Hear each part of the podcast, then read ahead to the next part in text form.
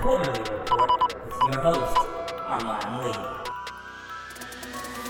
Happy New Year's, ladies and gentlemen. Hopefully, you all are ringing in 2019 healthy and happy.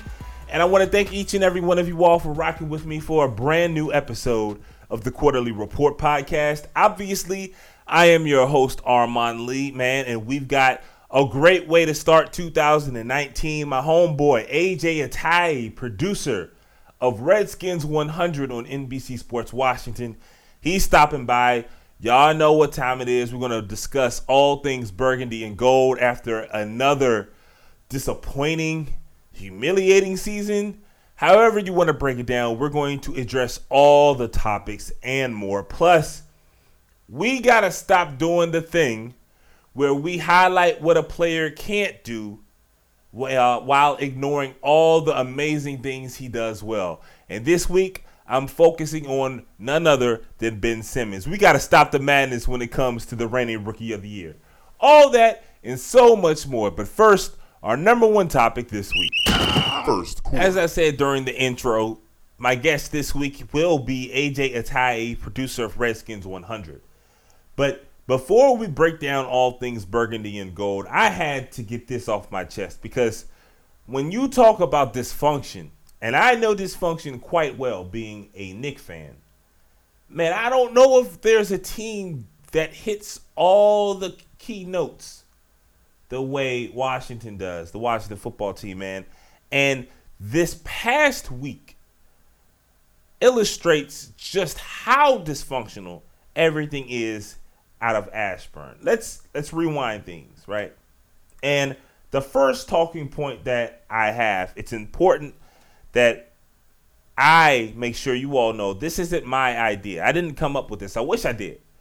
Uh, about a year or so ago, I was listening to the Dan Le Batard radio show, and man, it was such an amazing point that he made. And it came, and it's in regards to kind of the construct and how we view the pecking order in terms of our favorite sports and sporting kind of hierarchies, right?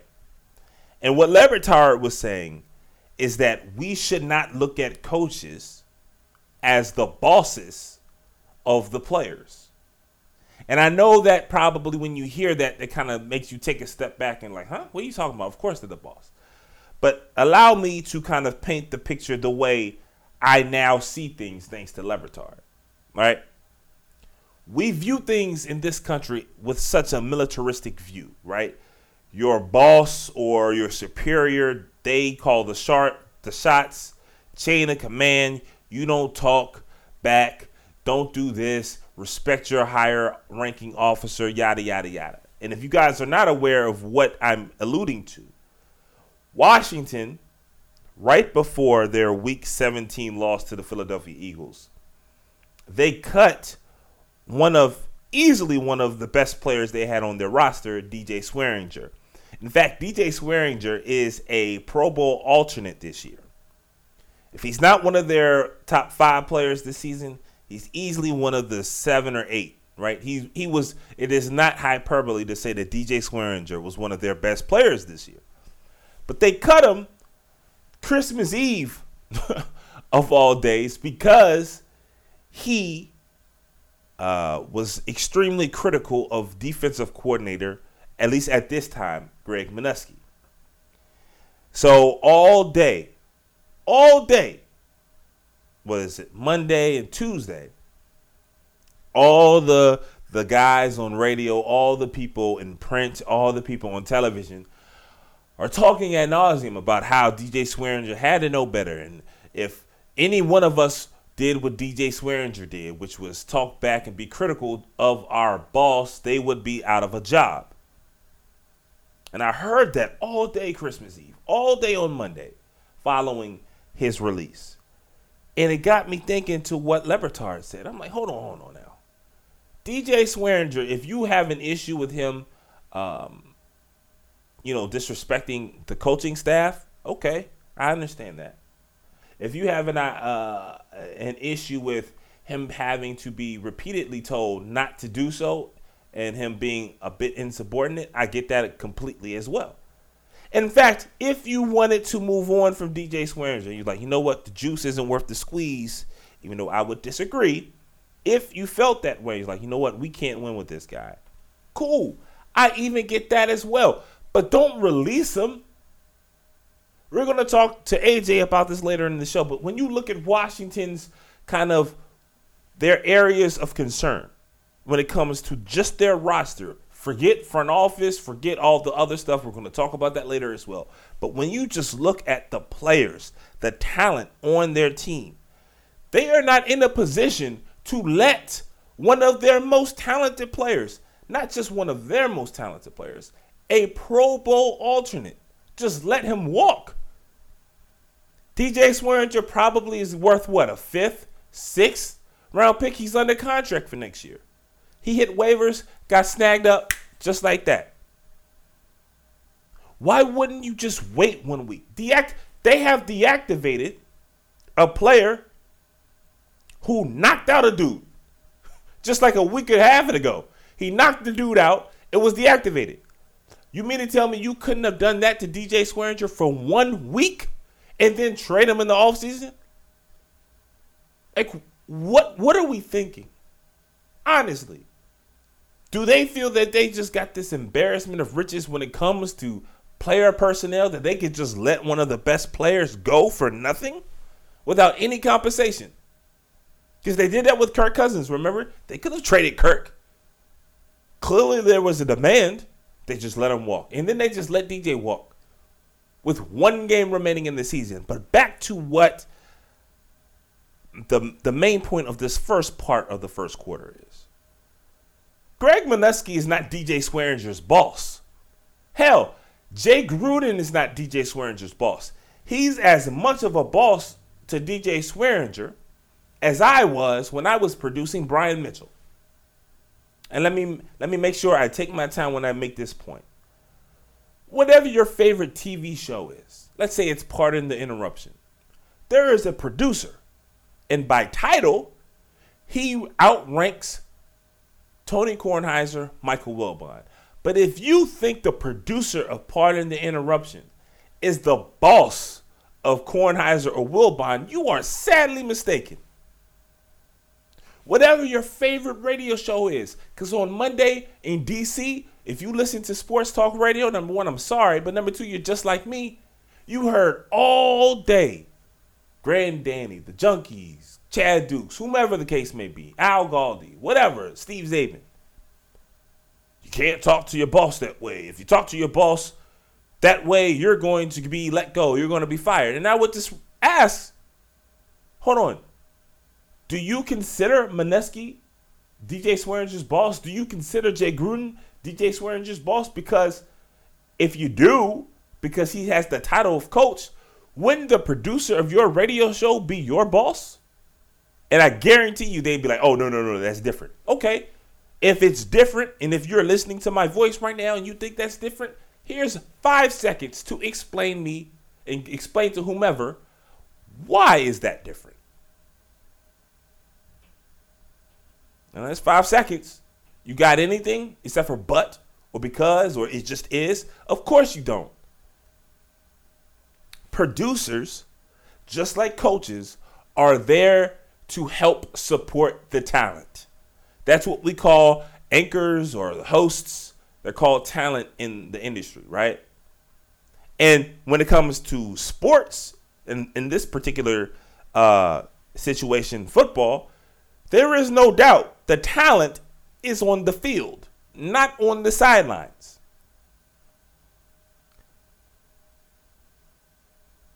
Greg Manusky's job is to help put DJ Swearinger and the rest of the defense in the best position.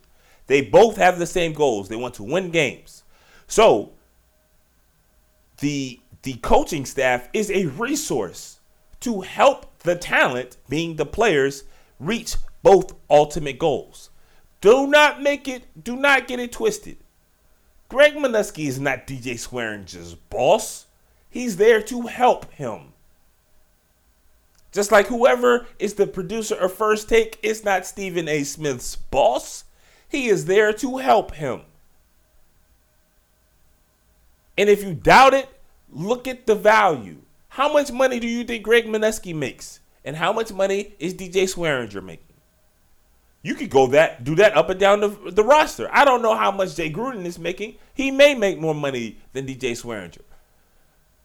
But I don't, I don't I don't think it's that wise. You can find a bunch of Jay Grudens. And you could probably find a few DJ Swearingers, but I'd rather roll the dice trying to find a coach who can't win 10 games than I can finding a safety who is a Pro Bowl alternate in the prime, entering the prime of his career. We got to check the way we view things and hierarchy and pecking orders, especially when it comes to sports, right? Because we, again, we live in this militaristic world where we just think, okay, you you have a higher rank, so you are the boss. You set the rules, you set the tone. And no, that's not the case.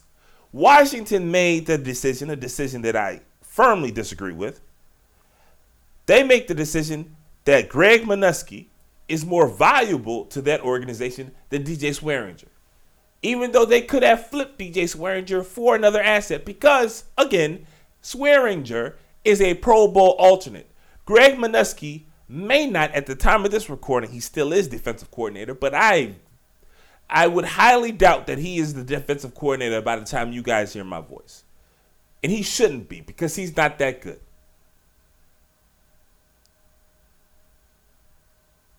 It's all about value. You know, the junkies probably can get away with saying a lot of other things that, you know, Chris Russell can't because to 1067 The Fan, the junkies are more valuable. But whomever produces that show, that's not the junkies' boss. Whoever produces Grant and Danny, one of my one of uh, former guests, Brendan Dar, he's not the boss of them. Whoever produces B Mitch's show is not the boss of him. My guy AJ, who's going to be the guest this week's the producer of Redskins 100. He's not B Mitch's or JP's boss. He's a resource. He is there. Whomever the producers are of your favorite TV or television or radio shows, they are there to help, to assist the talent. And DJ Swearinger was saying, you know what? This guy, Manusky, is not helping us, the talent, reach our ultimate goal and Washington chose the coach over the player. We'll see how well that works out. But I'm not done yet, man, because that's enough for just one week, right? Cutting a Pro Bowl alternate, a Pro Bowl type player, right? Days before, on Christmas Eve, number one, days before the season finale, and deciding not to trade him and get another asset, right? That would be enough for one week, but not Ashburn. Of course not. The burgundy and gold it's like TNT. They know drama, bro, because just a few days later, they release several high ranking officials on the business side of things. And the business side of the organization for Washington, they let a few player a few men go, uh, headlined by Brian Lafemina. And that guy's name has been ringing all throughout the DC metropolitan area since he was let go. And if you listen to the radio, again, if you uh, read, print, or whatever online, however you break it down, you would have thought this was DEF CON 1, right? This was the biggest category five, like just the huge, biggest news story, like the biggest day in terms of why, what is wrong with this organization. Days after they just released a Pro Bowl alternate, this was the last straw. And I'm thinking to myself, hold on, guys. I used for the majority of my life, even now to some degree, I have been in some way, shape, or form in medium, right? In the media. During this podcast, uh, freelancing, whenever I do, you name it, I'm still in it, okay? I'm not to be one of these people who bashes the media while also being a part. But I'm not in the day to day like I used to be, right? Monday through Friday, working 10 to 12 hours a day sometimes, living, breathing, covering a team. I'm not doing that anymore, right? So as I've taken a step back in my career, I've been able to better understand some of, you know, the masses, you know, issues with members of the media because this is very self-serving, right? A Pro Bowl level talent was released for no compensation And it's met with, you can't do that to your boss. If I were to do that, if you were to do that, we'd all be without a job. So they kind of just poo pooed that. Then, days later, a guy on the business side of things, someone who has no impact on the day to day, no impact on roster, no impact on wins and losses, none of that. Just about the business sides, business side of the organization. He's released, and everybody is running around how this is, you know, the last straw. Oh my goodness, how could they have done that? I mean, come on. Like, honestly, man, you really got to assess yourself and get a grip on the entire thing. Let me ask you guys this one question Does anyone know who's the head of business operations for any of the other 31 team NFL teams? Does anyone know the names of those guys? No, I didn't think so. Because I don't know it either. I'm not saying this to, to shame anyone. No one cares. You know, people in the radio, one station in particular, cared because this guy was doing a lot to mend the wounds, right, and mend the fences between the, the team and this radio organization because it's been, you know, a very cold relationship over the years. So all these people on the radio, this one particular station, are acting like the world is coming to an end. And then people in TV, I'm assuming the guy Lafemina is a nice guy, you know, dealt with a lot was very personable, made some relationships with members of the media. So they were upset because their buddy or the guy who's hooking them up with tickets and giving them access and allowing them to be do conduct interviews and be on television shows. They're upset because they're they're in their their source, right? Their connect is gone. He didn't have anything to do with Washington not winning. Now, if you want to go big picture, saying you know what, maybe this was Bruce Allen's call, and if Bruce Allen is making these type of decisions, then he's going to make these type of decisions when it comes to roster construction and yada yada yada. Okay, if you want to play that out, cool. But I'm just talking day to day. Brian Lafemina losing his job is nothing that would that would concern any fan because he has no say no role, no part on drafting, free agency, the cap, who starts, which plays you run. Brian Lafemina didn't tell Washington to start Mark Sanchez. You know, that's not what he does. He talks about maybe we should have player individual player introductions, or maybe you know we could do something with the tickets, so we could bring better vendors in for FedEx to make the game day experience better and all this other stuff. But you know what? There's another layer to this because everybody who was throwing a fit on the radio and TV about Lafemina's release or uh, resignation or firing or however you want to phrase it, okay? Reportedly, the last straw for Lafemina in his kind of circle was the signing or the waiver claiming of Reuben Foster. That was the thing that just drove him off the edge. He was like, "You can't do this. I'm trying to restore PR, and your guys are making a claim. The only team in the league, mind you, to make a claim on a guy who was arrested for domestic violence. Boom, like." But the people on the radio, the people who were making the swan song, this overly, this you know, melodramatic production about how it's doom and gloom that Lafemina is gone. The same people who were had the violins out for Lafemina being fired were the same people when Rupert Foster was claimed by Washington saying, you know, maybe I wouldn't have done it, but, you know, this may not be the move that I would have done. However, you know, he was arrested for domestic violence, but let's wait till all the facts come out. I talked about this a few weeks ago when the, the news first broke. All these people on the radio and on television and online writing these pieces and talking about during their shows how Reuben Foster may not be guilty of the accusations, how Reuben Foster um he had a high grade and it was no cost. It was a high or low risk, high reward maneuver. But it came to be that Lafemina was like, you know what? I'm not I'm not doing this. This is the last straw. So how are you going? You don't just do the communicative pro, uh, procedure, right? The radio host didn't care about Reuben Foster being signed. However, they cared about Lafemina losing his job, and the thing that drove him over the end was the signing of Reuben Foster. That lets you know that it's not just the trash organization. It's not just the trash coaching staff. It's not just the trash front office and a trash ownership. The way this team is covered is trash, man. All week long, you would have thought that Brian Lafemina being fired or resigning was, you know, Dan Snyder selling the team. Meanwhile, they cut an asset instead of waiting just a few months or however long you got to wait until you can make an off-season trade and getting a pick when it's clear they need all the picks they need. Look at the holes on this roster.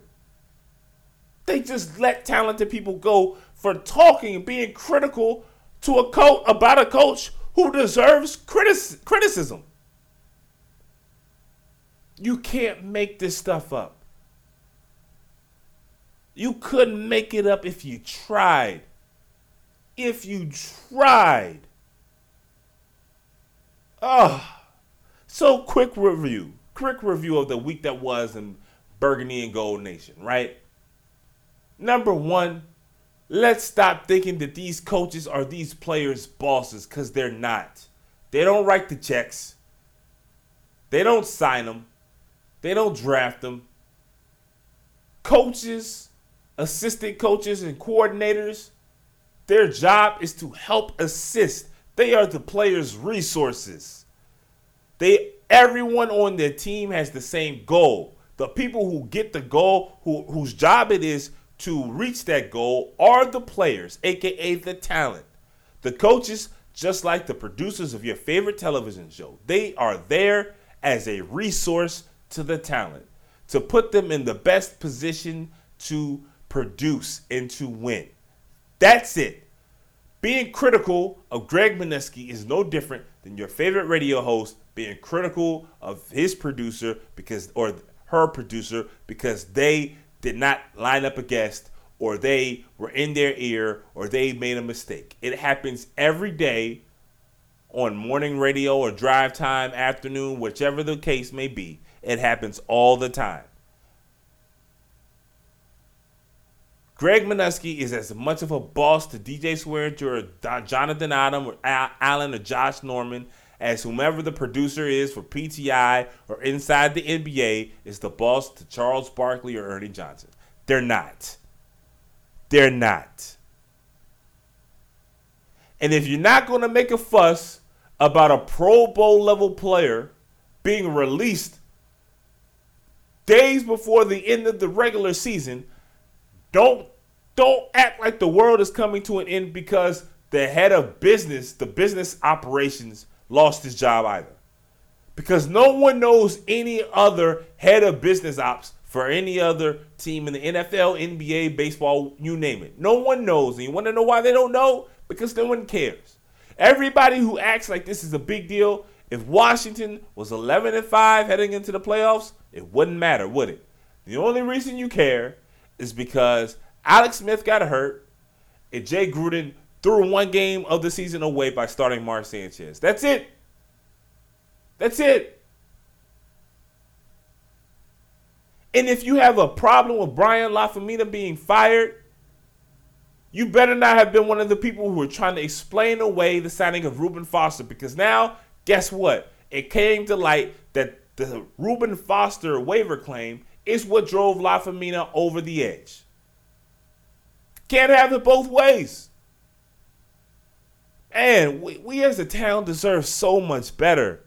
And I'm not talking about the on the field product. And yes, we deserve better there as well.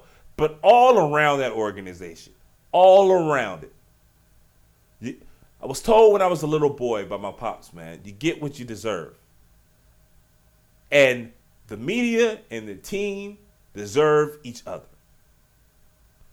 All right, guys, that was the first quarter. Let me know your thoughts. I know a lot of you all love the Redskins in this area who listen to the show. So if you love the burgundy and gold and you vehemently disagree, or maybe you see where I'm coming from, let me know. Get involved. Email me at quarterlyreport at gmail.com or tweet at me at quarterly show on Twitter. Again, quarterly spelled Q U A R T E R L E E. All right, guys, we're going to step out of the sporting arena for a segment that I hadn't done in a while, but man, we're going to ring in the new year with a warning to everybody who's able to listen. It's our second topic this week. Second quarter. It's time now for Rise of the Machine. Yo, what in the world is popping off here? It's been a long time since we had one of these segments, but yo, it's time. Red alert, ring the bell, Slim. Everybody get your guns ready. Get whatever it is ready. Whatever, Slim, if you've been boxing, if you've been training martial arts, you got nunchucks, Slim, the, the little the, the little darts, the little samurai little the, the, I don't even know what them is called. You know what I'm saying? The little throwing darts or whatever the hell them shits is called. Get them ready.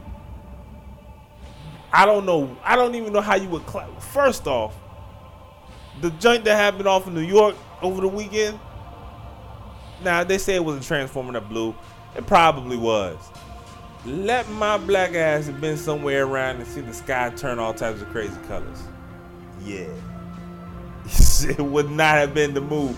Joe, I would have gotten the car, got my little girl, got my family, we would have been out of there.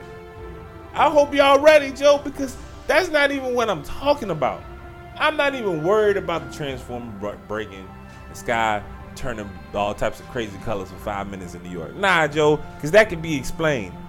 What the hell is going on in Michigan? Somebody gonna have to. Somebody. I want to make sure I say this person's name correctly. Yue Shao. I feel like it's his name or their name.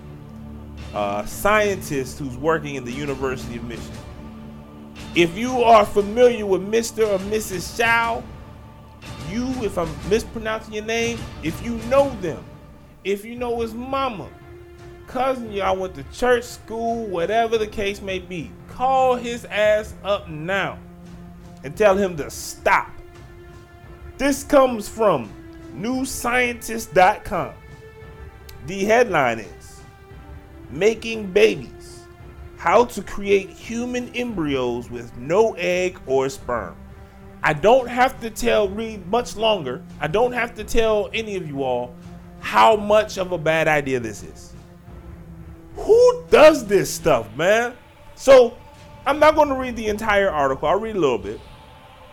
Yue Shao. This is by Elie Dolgin. Okay? Yue Shao wasn't trying to create an embryo.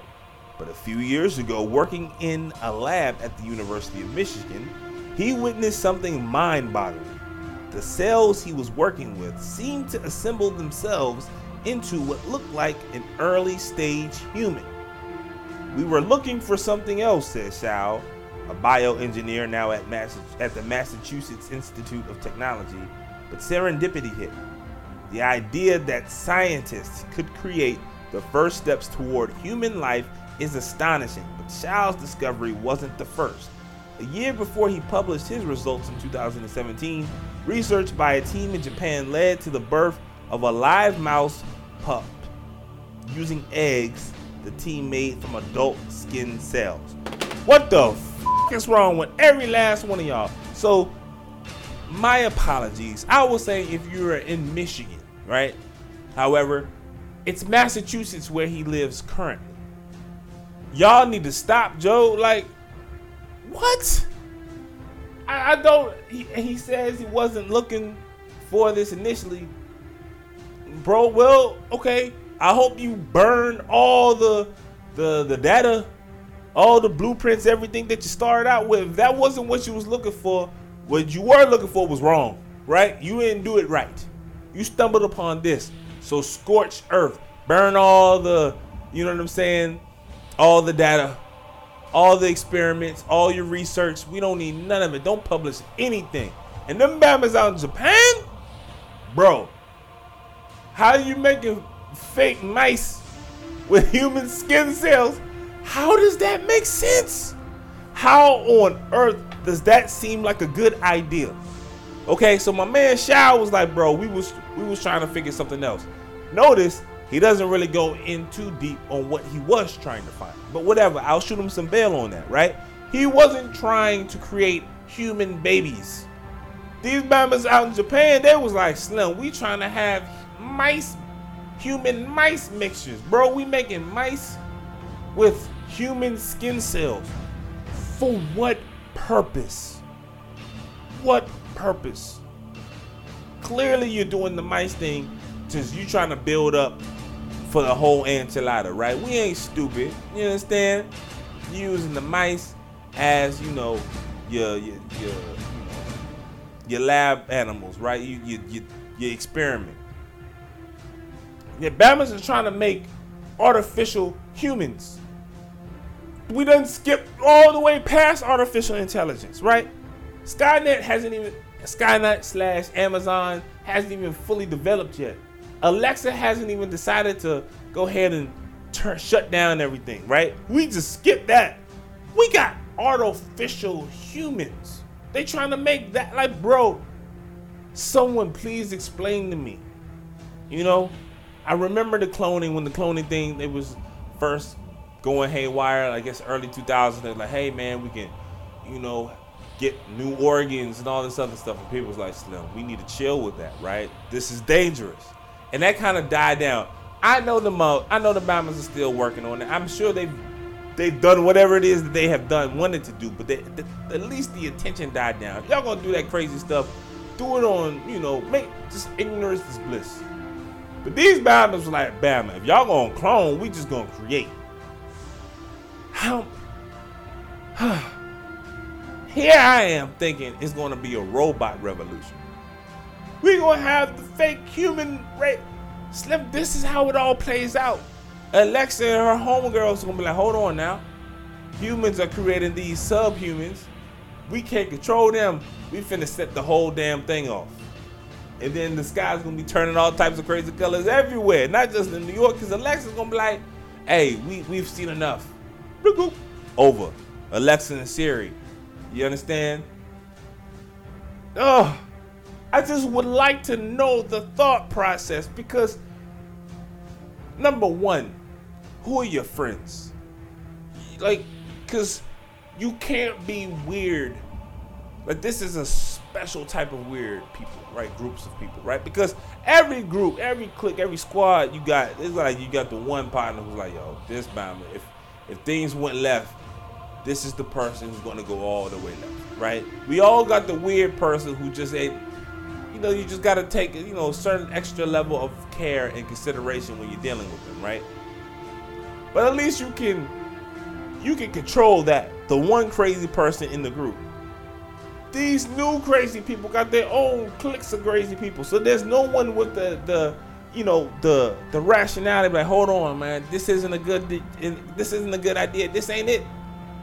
They're linked up and clicked up that this bad idea they're all in on it. So they're like, hold on, let's keep on going. Let's see how how bad of an idea we can make this. Oh. Man, y'all better get right. I'm serious. Get right.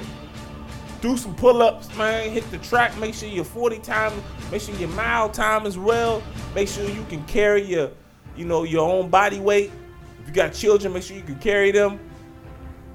Cause man, when it pops off, when the subhumans and the artificial intelligence and Alexa and the series, they all start classes. It's gonna be a Royal Rumble, man. You better gonna be the Royal Rumble. You better get you a pit bull. You better get you some water and whatever weapon of choice. And some gasoline to make sure the car's straight, bro. Because when it goes down, I will not be here to help y'all out. This is y'all better heed my warning now. You understand? This this is beyond crazy, bro. Beyond crazy. If you know any of these bombers, slap them in the face real quick and kick them in the shin. You understand? So they can't come after you, bro, and just burn all their work down. Because no one needs to know this. No one needs to know how to make mice from human skin. you understand? This does not need to go any further. Shut the whole thing down. Crazy ass. My oh. So this this what this is what happens when people have not been in fights. I'm a firm believer. Everybody needs to be in a, in a scrap or two growing up, man, because getting punched in the face is a real quick way to learn what not to do. If this little Obama, I don't want to say because I, I, put the put the article down. I don't want to mispronounce his name or do anything stupid like that. But whomever this biochemist this is, he needed to get his ass kicked when he was seven, right? He's like, man, don't, don't do that stupid stuff anymore. Just pop, and we would be straight. But no, we we cool now. Nobody fights. Nobody scraps. We we talk it out. Nah, bro. You need to scrap it out, so we can keep human civilization moving forward and not succumb to subhuman and artificial intelligence. And, and mice people, bro. Mice people. Y'all better get right. Y'all better heed my warnings, bro. Cause when it when it when it's time to go down, you know, my squad is straight. Believe that. All the rest of y'all, man, y'all should have been on y'all game. You feel me? All right, man. Y'all heard the horn, bro. I, I gotta take a halftime now. I gotta relax. I gotta come up with my game plan. Got mice people. You feel me? Man, bro, imagine the first bomber who's born without sperm or an egg. Just out like straight up test tube baby. You the first. Bamas don't catch colds. Like, bro, man, nah. nah, bro. No, sir.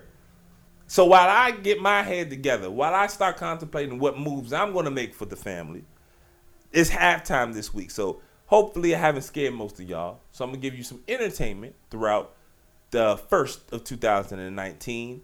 And because we're ringing in the new year, just like everybody else, there are New Year's resolutions. I don't know about you. A lot of people want to eat well, they want to kick a bad habit, they want to save money, whatever the case, travel. But because I am such a man of the people, I am making a list of resolutions for some of the biggest names in sports and entertainment. So, without further ado, take a look or listen to 2019 New Year's resolution, the Quarter-Lee Report style. New Year resolution. Anthony Davis, my resolution for you become decisive. Look, we all know you're either going to end up playing in Boston or Los Angeles. So instead of dragging this entire process out for the entire calendar year, make a choice. Tell the Pelicans whether you intend to resign with them or not, and if you don't, let them know you'll only sign in either LA or Boston. Do us all a favor. Put the Pelicans out of their misery and let 2019 2020 season start a little bit early. New Year resolution. Dell Demps staying in the Big Easy. Bro, don't read a thing. Not an article, not a tweet, a paper, you name it. Don't read. Shit. Also, stay away from strong substances. Look, you're gonna get fired. It's coming, and it's coming quickly. We all knew this day was going to come at some point. Actually, I can pinpoint the exact date I knew you were going to get fired, and that was the moment you traded a first round pick for Omer Asik. That actually was the same all season that you gave Anthony Davis the Supermax extension. You guys have had so much time to build around one of the true great players of this league, and you have botched it at every turn. You should be lucky that you have a job today. But we here at the Quarter-Lee Report are not happy about the loss of a one's job, so our resolution to you, Dell Demps take unemployment like a champ, but stay away from liquor and other hard substances. New Year resolution. NFL media, every September, you guys tell me how the Patriots are not looking like their championship selves. Every September, you tell me how Tom Brady and Bill Belichick are ripping apart at the seams. And every year in September, you tell me that the dynasty is finally over. So, NFL media, moving forward, 2019, don't tell me a damn thing about the Patriots until October. Matter of fact, don't even broadcast their games. Don't say nothing. Don't say Tom Brady, Belichick, New England, Kraft. Don't even nothing. I don't want y'all to talk about New England clam chowder. Nothing until October. Because clearly you guys have no clue about what is going on in Foxborough. In case you haven't noticed, the Patriots, despite another awful September, have a first round bye and are poised to make their eighth consecutive AFC Championship game. Yay, parity.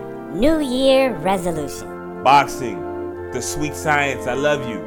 But in 2019, just try a little bit not to be your own worst enemy. Can we do that? Every year, every single year, if you love the sport of boxing, the only thing keeping boxing from being a massive, massive story is boxing itself. How hard is this? Five judges. Boom. No more three judges, five. It makes it harder to have a draw and it limits the power of the dumb judge that we always get in every big time fight. Boxing. Stop it. New Year resolution. Last but not least, DC Comics. Just start over. I'm talking about the movie side of things. DC Cinematic Universe, start over. I don't know what the hell, I don't know how the hell y'all fumbled the, the alley oop given to you by Christopher Nolan. He gave you, without question, the greatest three superhero movies in terms of a trilogy. He gave it to you all to springboard into whatever it is that you guys were going to do to compete with Marvel. Christopher Nolan gave you the greatest alley oop this side of Jason Kidd. And then executive produced Man of Steel, a great jumping point, a great starting point. And then somehow, despite having the successful Wonder Woman, you guys have fumbled all of that momentum. You're not catching up with Marvel. In fact, it's embarrassing to even consider you guys rivals. If any of you all have any resolutions that you'd like to offer for your favorite athletes, sports teams, actors, entertainers, etc., feel free to let me know what they are by tweeting them at me at Quarter-Lee Show. Again, it's Quarter-Lee spelled Q U A R T E R L E E Show. Or email them to me at quarterlyreport at gmail.com. Funniest ones will get a special shout out in next week's episode. All right, guys, we're going to keep things moving. Halftime adjustments have been made. We're going to finish the show up strong, starting with my guest this week, producer of Redskins 100, Mr. AJ Atayee. Third quarter. You can catch Redskins 100 weekdays on NBC Sports Washington. Check your local listings. It's a show that features B. Mitch, JP Finley, really fun show and breaks down the burgundy and gold in a unique and fresh way. The producer, the man behind the scenes of that show, is my guest this week, AJ Atayee. AJ, what's going on, bro? And thanks for coming on the show. My guy, what's good, Armon? How you doing, bro? Uh, you already know what time it is, man. Trying to make it, trying to start 2019 off the right way. Guys, make sure you follow my guy AJ on Twitter. He's at AJ Atayee. That's A J A Y A T A Y E E. Again, he is the producer of Redskins 100 on NBC Sports Washington. So naturally, that's where we're going to start off. It's a, it's been a crazy year. Every time you talk about the burgundy and gold, man, you just run out of adjectives to describe the season, the I guess the the chaos, if you will. But the last month and a half of the season that Washington just finished, I don't know if there are words to describe. And I don't know to to illustrate just how bizarre the season ended. Monday, I believe Christmas Eve, last Monday, DJ Swearinger, who was a Pro Bowl alternate, calls into the Grant and Danny show on 1067 The Fan in DC, where he tells the world that he had been released by Jay Gruden, right? I talked about this at length in the first quarter. That alone is bizarre.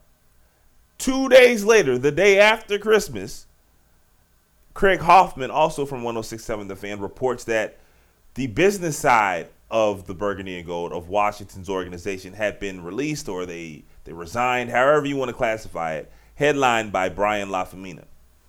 Again, I talked about this at length in the first quarter. I don't think you know most people are aware of who runs the business side of their favorite NFL, NBA, Major League Baseball franchise. However, the idea that it was pumped up so much on the radio, much more than the release of DJ Swearinger, was just completely confusing to me.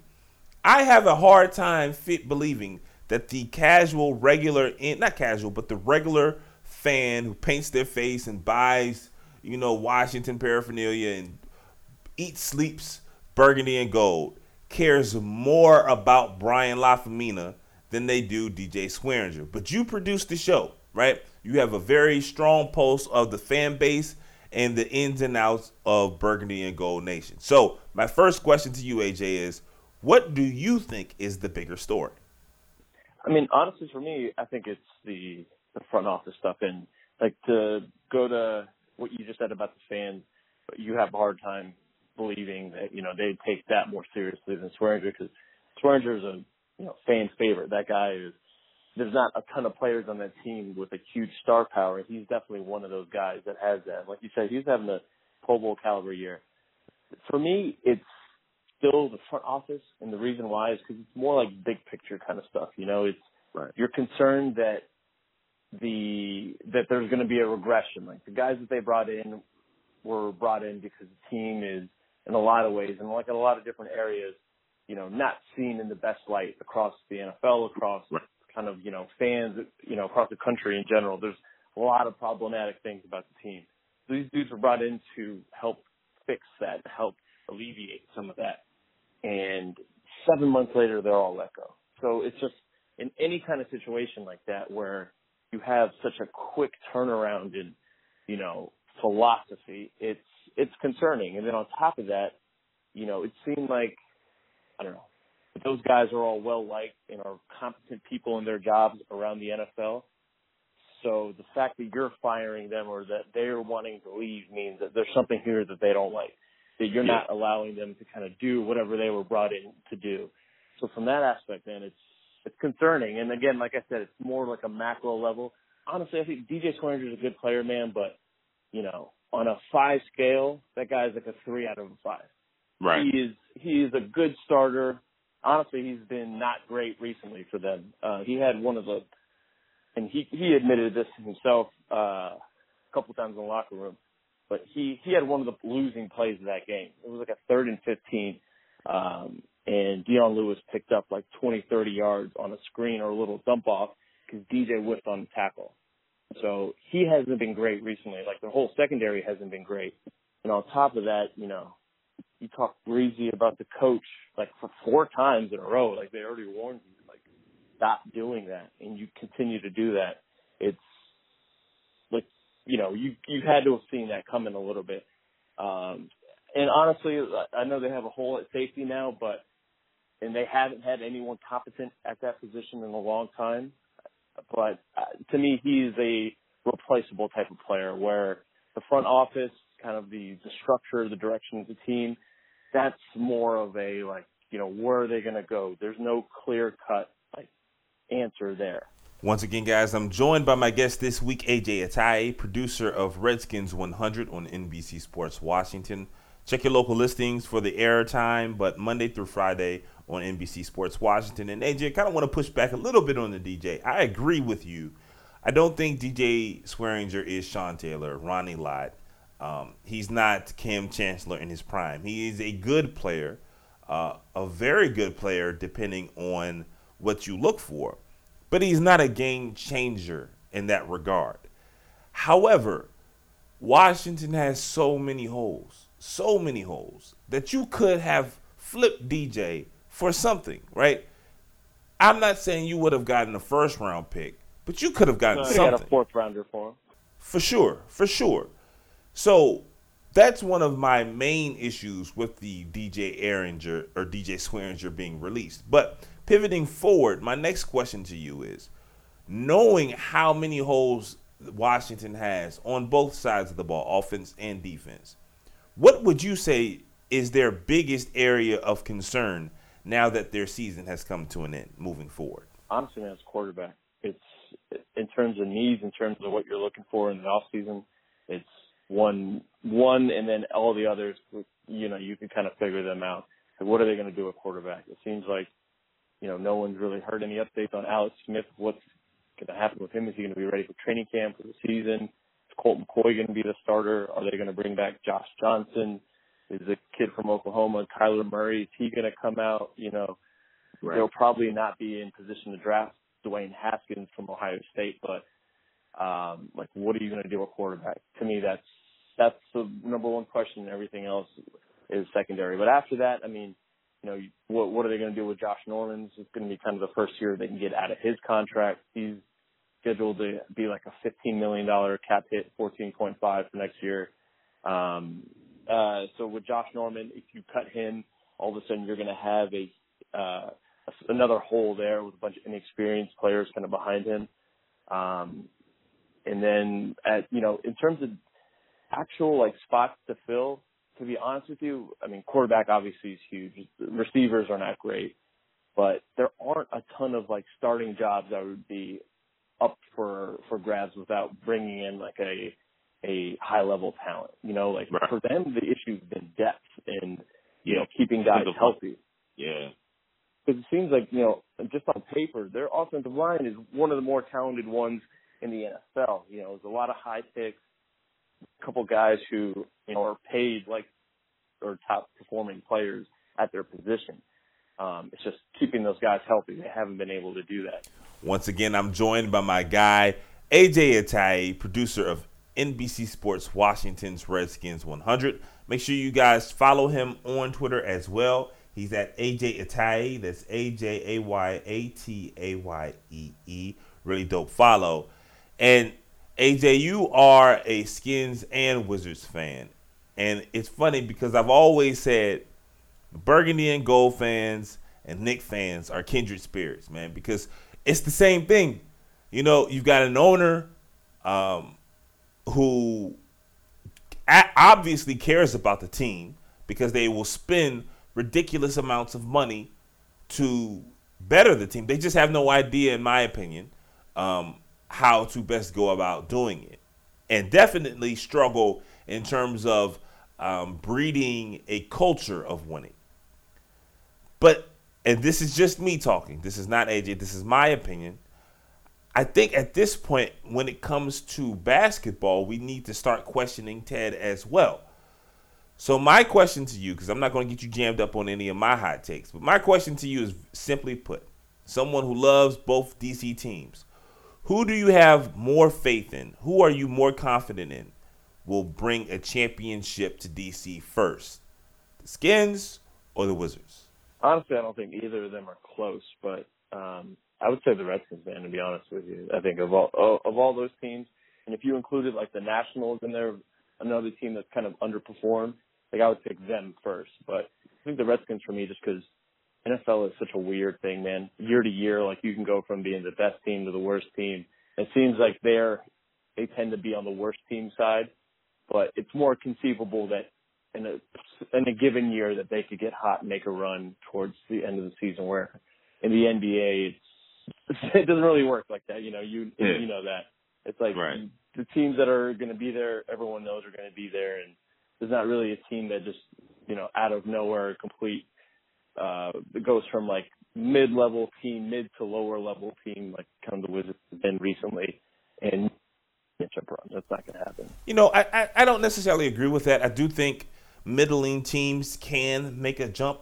They just have to uh, understand where they are and make the right decisions. Easier said than done, but I think you're seeing it this year with Milwaukee. I think Milwaukee is a legit championship contender. I know a lot of people are kind of hesitant because they haven't had playoff success yet. But when you see the leaps that they've made in just one season by basically just hiring a competent coach, um, if you rewind uh, back to before the Warriors started their dynasty, right? They let go of Mark Jackson. They were a middling team, never made it to a conference championship, lost in the first round um, to the Clippers. They get Steve Kerr and then they go on the run. So, yes, You can be a middling team and then turn it to a championship contender. You just need to make the necessary moves and make moves that could sometimes be uncomfortable. Which leads me to my last question. Uh, I just made two examples of teams going from middling to championship contenders, and in the Warriors' case, a champion. But in recent history, we've seen awful teams turn it around and be competitive, possibly pay- playoff teams in the Western Conference. I'm talking about the Kings this year and the Clippers this year. And they blew it up. The Pacers blew it up with Paul George, and they bounced back relatively quickly with the amazing trade of Oladipo and Sabonis. You know, the term blow it up and rebuild is like looked upon as an ugly, you know, four letter word, if you will. You know what I mean? But I just gave you several different examples of teams who've made decisions or recently Clippers Kings did blow it up and actually are better suited um, short term and long term to actually be a championship contender. Do you think it's time for the Wizards to blow it up?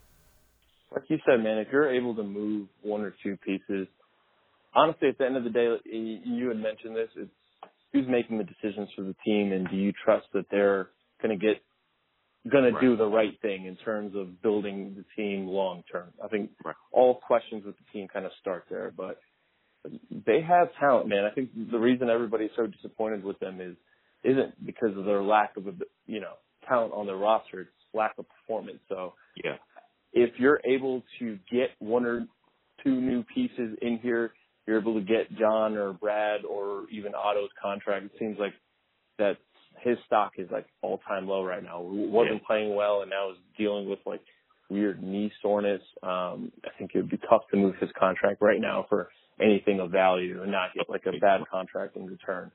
Right. Um, but yeah, I, I think on paper, like talent is out there questioning. If they're able to kind of shake it up a little bit and maybe just swap one piece for another, bring in some fresh blood, potentially they very easily could turn around. Honestly, with the roster they have right now, I think they still have time to turn it around and make the playoffs. But big picture, are they where they should be? Are they the contender that you in the East at least? Like, are they the contender that you thought they would be with this core?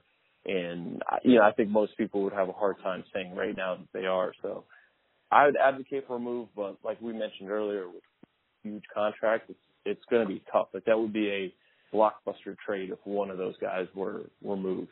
And there you have it. Once again, that's my guest this week, AJ Atayee, producer of Redskins 100 on NBC Sports Washington. Make sure you guys check your local listings.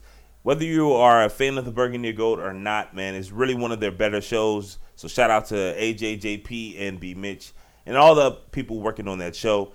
AJ, as always, man, it was good catching up with you. Thank you so much for joining me this week on the Quarter-Lee Report. This week on the Quarter-Lee Report. You got it, man. I know you love baseball too, so I'm, I think I'm going to be doing a lot of baseball stuff this spring. Let me know. I'm coming here and we can talk some uh talk about the hitting order and yeah, uh, you know, debate who should be in the four hole. yeah. I wouldn't recommend you holding your breath on that one, buddy. But thanks again for joining me. All right, guys, that's the third quarter. We've had such a really fun show, touched on a lot of different topics, but we've still got one quarter left of the first show of 2019. So let's get at it. Fourth quarter. There's got to be a condition. It, it has to be a condition in which we all suffer from in some way, shape, or form, where we focus, we spend a ridiculous amount of time, energy, right? Thinking about what something can't do, what someone can't do, what's not great about a certain job. You could have the best job imaginable, doing a job in which you've always dreamed about, in which you get paid an amazing amount of money, where you have uh, a great ability for, you know, work and kind of personal life, like the the balance is right. What is it called? Like job, uh, personal time balance, something along those lines. You have a great balance, but they don't overwork you. You have great benefits. You know, you have amazing vacation days, great coworkers. Your boss isn't a jerk. He's understandable. You are fulfilled. You're satisfied, but the commute to your job is just awful. Right? The commute. It's just, oh my gosh, so much traffic getting to work every morning. Oh my gosh, the train is never on time. I have to get up at 5:30 to make it to my job at 8. And we focus so much on the thing that's wrong with with something or someone. And somehow that trumps all the positives. It's got to be a condition. And, and it, it happens to all of us in some way, shape, or form, right? You can have the amazing girlfriend or boyfriend or whichever the case may be. And she's beautiful, she's funny, she's smart. You know, she she gives you space, she's not jealous, she's she trusts you. She's got a great job. She comes from a great family. She's healthy, but she can't cook. You know what I'm saying? And that one thing, oh, she doesn't cook. Oh my God, why don't you ever cook for me? Da, da, da. You will overlook all the negative things that, all the positive things, excuse me. You'll overlook all the positive things, all the beautiful things that this person is bringing to the table. This person may make you a better person, right? But damn it, man, she can't cook, bro. It's just this one thing that bothers me. How many times have we had that conversation with, with a homeboy? Or maybe you've had it with yourself. Damn it, man, if they could just only just fix this. Everything else is dope, but if you could just fix this and that one thing is now compounded, right? We don't view it in the necessary in the necessary space where we just view things from a ration a rational or reasonable standpoint. Like, you know what? Pro cons. We learned this in elementary school, right? Make a list of pros and cons. It'd be this one con and 11 pros. A reasonable person looks at that and like, oh my God, this is slam dunk. But for whatever reason, for us as humans, we just focus in on that one thing and we try to change it. And when we try to focus in and hone in and change the one thing, it ends up making a huge problem to all the 11 positives, right? Because that person then starts feeling like they're under attack. Like, hold on, I can't cook, but look at all this that I do. And then what do they say? Well, what about you? You're getting mad at me because I don't cook, but let's say all the things that you don't do, and then boom, it's over, right? That's how it works. You're at your job. You know, you have a great job, great benefits, great boss, getting paid a lot of money, great vacation days, but you go to your job and like, man, you know what? I can't come in on time, man. The commute is too much. I can't get up early enough. I'm not going to get up early enough to make it in on time. Good luck with that, right? So then you start complaining to your coworkers and to your friends, oh man, I just had to get up so much so early to get to my job. And they look at you like, Slim, you love your job. Your job is amazing. We've all been there. I don't know why we do it. I have no idea what the condition is called, but we all suffer from it at some way, shape, or form at some point in our lives. And in the NBA, it is no different. Because what we are doing to Ben Simmons is insane to me. Let me beat you all to the punch. No, Ben Simmons cannot shoot. There, I said it. I felt like Rabbit in 8 Mile, right? If I t- if I make the insult to myself first, I take the sting away from you, right? So no, Ben Simmons cannot shoot. Bong. We know. Cool. Thank you. Let's list all the things that Ben Simmons not only does well, but does exceptionally well. He is an amazing defender. May very well make an all NBA defensive team in his second season playing. That's insane, bro. That is unheard of. And it's not like he's a center although he can defend bigs. We're talking about defending the perimeter. Ben Simmons plays point guard. He defends wing players, and he does it phenomenally. Players just don't come in the league being able to defend the best perimeter players the world has to offer. It does not happen. Ben Simmons is doing it. If you were to list first team all NBA defense right now. And I'm not saying Ben is going to get a first team all NBA defense, but you know Jrue is going to get up there. Miles Turner, possibly. Joel Embiid, possibly. Kawhi Leonard, possibly. Giannis possibly, maybe. Guess what? Ben Simmons is in that discussion. He is a phenomenal defender. And this is his second year playing. And no one talks about it. How many players in this league are better passers than Ben Simmons? Better passers. How many? I don't know if you can name five. He's definitely in the top 10. I think he's top five. If you disagree, I challenge you to name me some.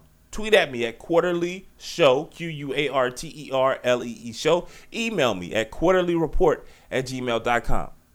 But I don't think he could do it. But we overlooked that. He's a second year player who's averaging essentially nine rebounds a game. From your point guard position. So he's an amazing defender, possibly all team NBA, possibly first team all NBA defense. He's an amazing rebounder. He's one of the five best passers in the entire league. And, oh, by the way, he shoots over 50% from the floor. So he can't shoot, but scoring is not a problem for him. He scores 16 points, shooting 50 some odd percent from the floor. One of the most efficient offensive players in this league. We ignore all of those things because he can't shoot. And now, especially in today's day and age where everything kind of takes off on the social media landscape, we're making memes. Oh, look at Ben Simmons' elbow when he shoots. Oh my God, Ben Simmons can't shoot. So what are we doing? The same way your homeboy focuses in on his girl who can't cook and ignores all the great things about her. She's making him more disciplined. She's allowing him to be become a, a real man. I shouldn't say allowing him. That's all messed up, right? But she is bringing out the best in him, right? She doesn't put up with his BS, so that forces him to grow up. She's funny, she's smart, she's successful, she supports his dreams, all these things, right? All these positives that your homeboy's girl brings to the table. And your homeboy is complaining that she doesn't cook. You would look at your partner and be like, Slim, you're dumb. Get your face, go back upstairs, turn on the sink, Get your washcloth and wash your face and start the day over again, man, because you're lunching right now. If your friend told you that, you'd be like, Slim, what are you doing? If your other friend has the great job, gets paid, gets paid very, very well, right? Has all these vacation days, has a sense of fulfillment, comes home from work happy because he loves or they love what they are doing, has a great boss, right? has a great balance of work, personal life balance, has all these things, but the commute, you just got to get up three hours before you got to go to work because the commute takes a long time. And they complain to you, oh man, I don't know about this job, bro. The commute is just crazy. You're going to look at your friend and like, shut up. I'm out here busting my behind, barely making ends meet at a job that I hate. Like getting a week off for a full year, like five days vacation, paid vacation, all the while you jet setting, had this beautiful home that you could pay for because you get paid so much money, going on all these trips that you take using paid vacation days, all these great benefits, have top notch health and dental care, but you got to wake up three hours before you have to be at work because the commute takes so. Like you would you would talk to your friend and like you'd be willing to shake him up, like physically shake them, like to get shake some sense into them. That's how I feel, man, when I listen to some of y'all rail on Ben Simmons. And it's not just people around the way, it's people I respect. People on television and print and radio who I respect and I hear them and I'm just thinking to myself, yo, y'all can't be serious. Ben Simmons needs to improve. Yes. Make no mistake, I'm not saying that Ben Simmons is a finished product, but the fact that we even talk about a second year player, this is his third year in the NBA, but only his second year playing basketball. Ben Simmons has played about 130 professional basketball games. And we act like he should be a finished product. That's crazy. The idea that Ben Simmons is what he will ultimately round into be is nuts. Y'all gotta know this. Again, he's played essentially 130 games. Like, why do we think this is the finished product? And oh, by the way, if it was the finished product, you'd have one of the best defensive players, one of the best passers, an efficient offensive player who also rebounds well. I'm sorry. Raise your hand if you wouldn't want that. Forget about wanting that from a 21, 22 year old guy, wanting that from anyone. But he can't shoot. So, who cares? I seriously question how y'all would act if you were in, like, if you could rewind and watch Magic Johnson play. Like, this is what I'm saying. Some of y'all Bamas, I know y'all just young. But a lot of people making these quotes aren't young. They're of my age or older. And I'm just thinking, you know, Magic couldn't shoot. Y'all know that, right? One of my favorite basketball players of all time was Jason Kidd. Jason Kidd was an amazing basketball player before he learned how to shoot. you know what I'm saying? There's more than one ways to skin the cat. Ben Simmons, before he starts shooting threes or mid-range jump shots, I don't care about any of that. He needs to shoot. He needs to improve his free throw shooting. That's the one thing. Like that's what he needs to do before anything else. Ben Simmons is like a 58, 59% free throw shooter, which is crazy. He needs to get that to the 70s high 60s, definitely 70s. Once he gets there, we'll start talking about shooting. He doesn't have to shoot. That's the thing. Cool.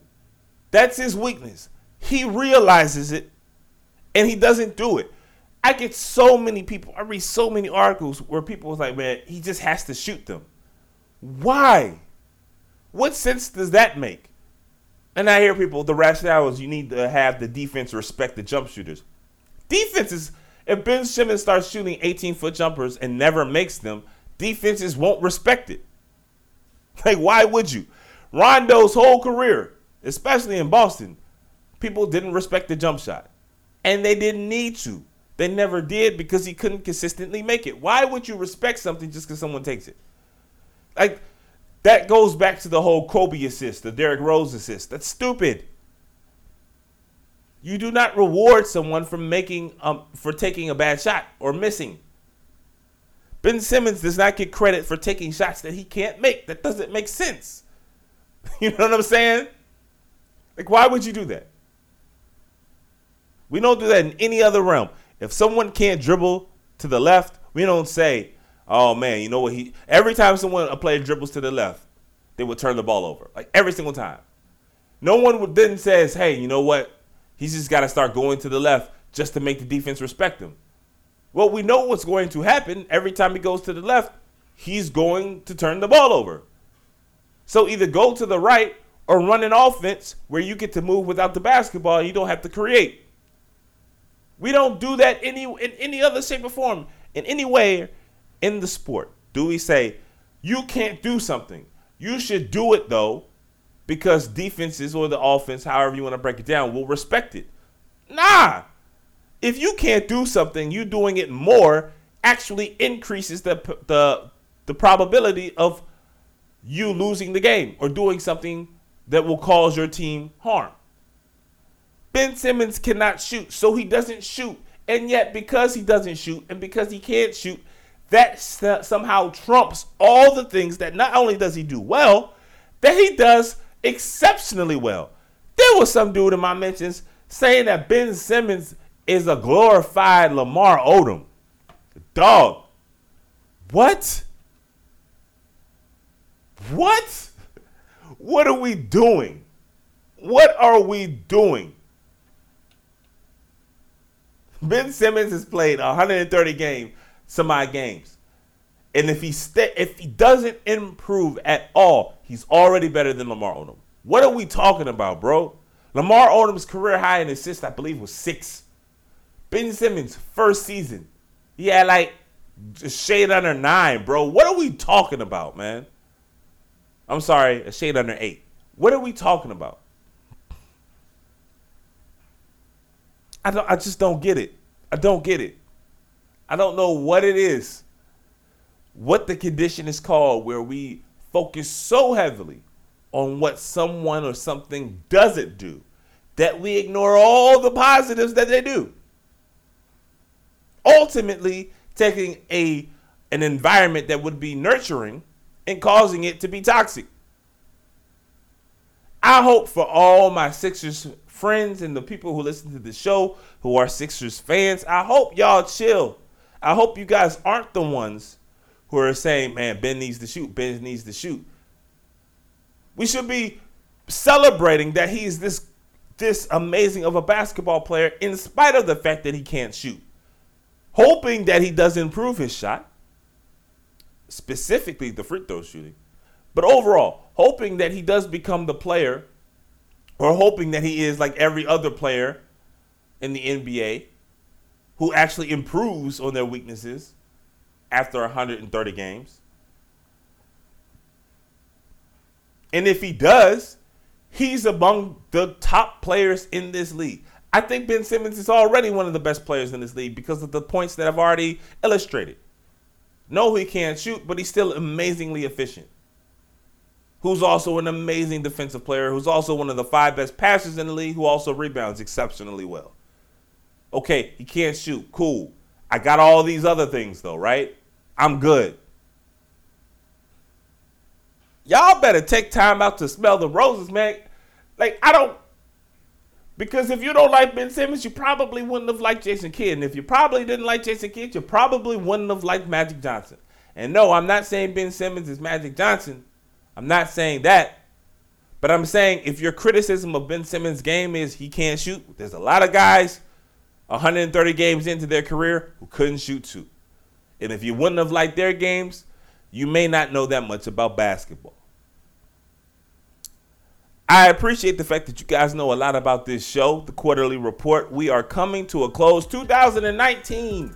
We're starting it off in an amazing way. I want to thank each and every one of you all for listening to the show and a few requests that I have in on my end as well. Please head on over to iTunes or Apple Podcasts, rate the show, give it five stars if you would like. But more important, please leave a comment. Tell me, tell your friends, tell the world what you love, what you like about the Quarter-Lee Report podcast. Man, that stuff is super important. So I ask all of you all to do that for me. And as always, stay in contact with me and the show. Email me at quarterleereport at gmail.com. That's Quarter-Lee spelled Q U A R T E R L E E. And tweet at me at Quarter-Lee Show. All right, guys, man, you guys have a happy and safe start to the new year. Thank you all for listening. I want to thank again my guest this week, Ajay Atayee from Redskins 100. And as always, I will see you guys back here next Thursday on the Quarter-Lee Report.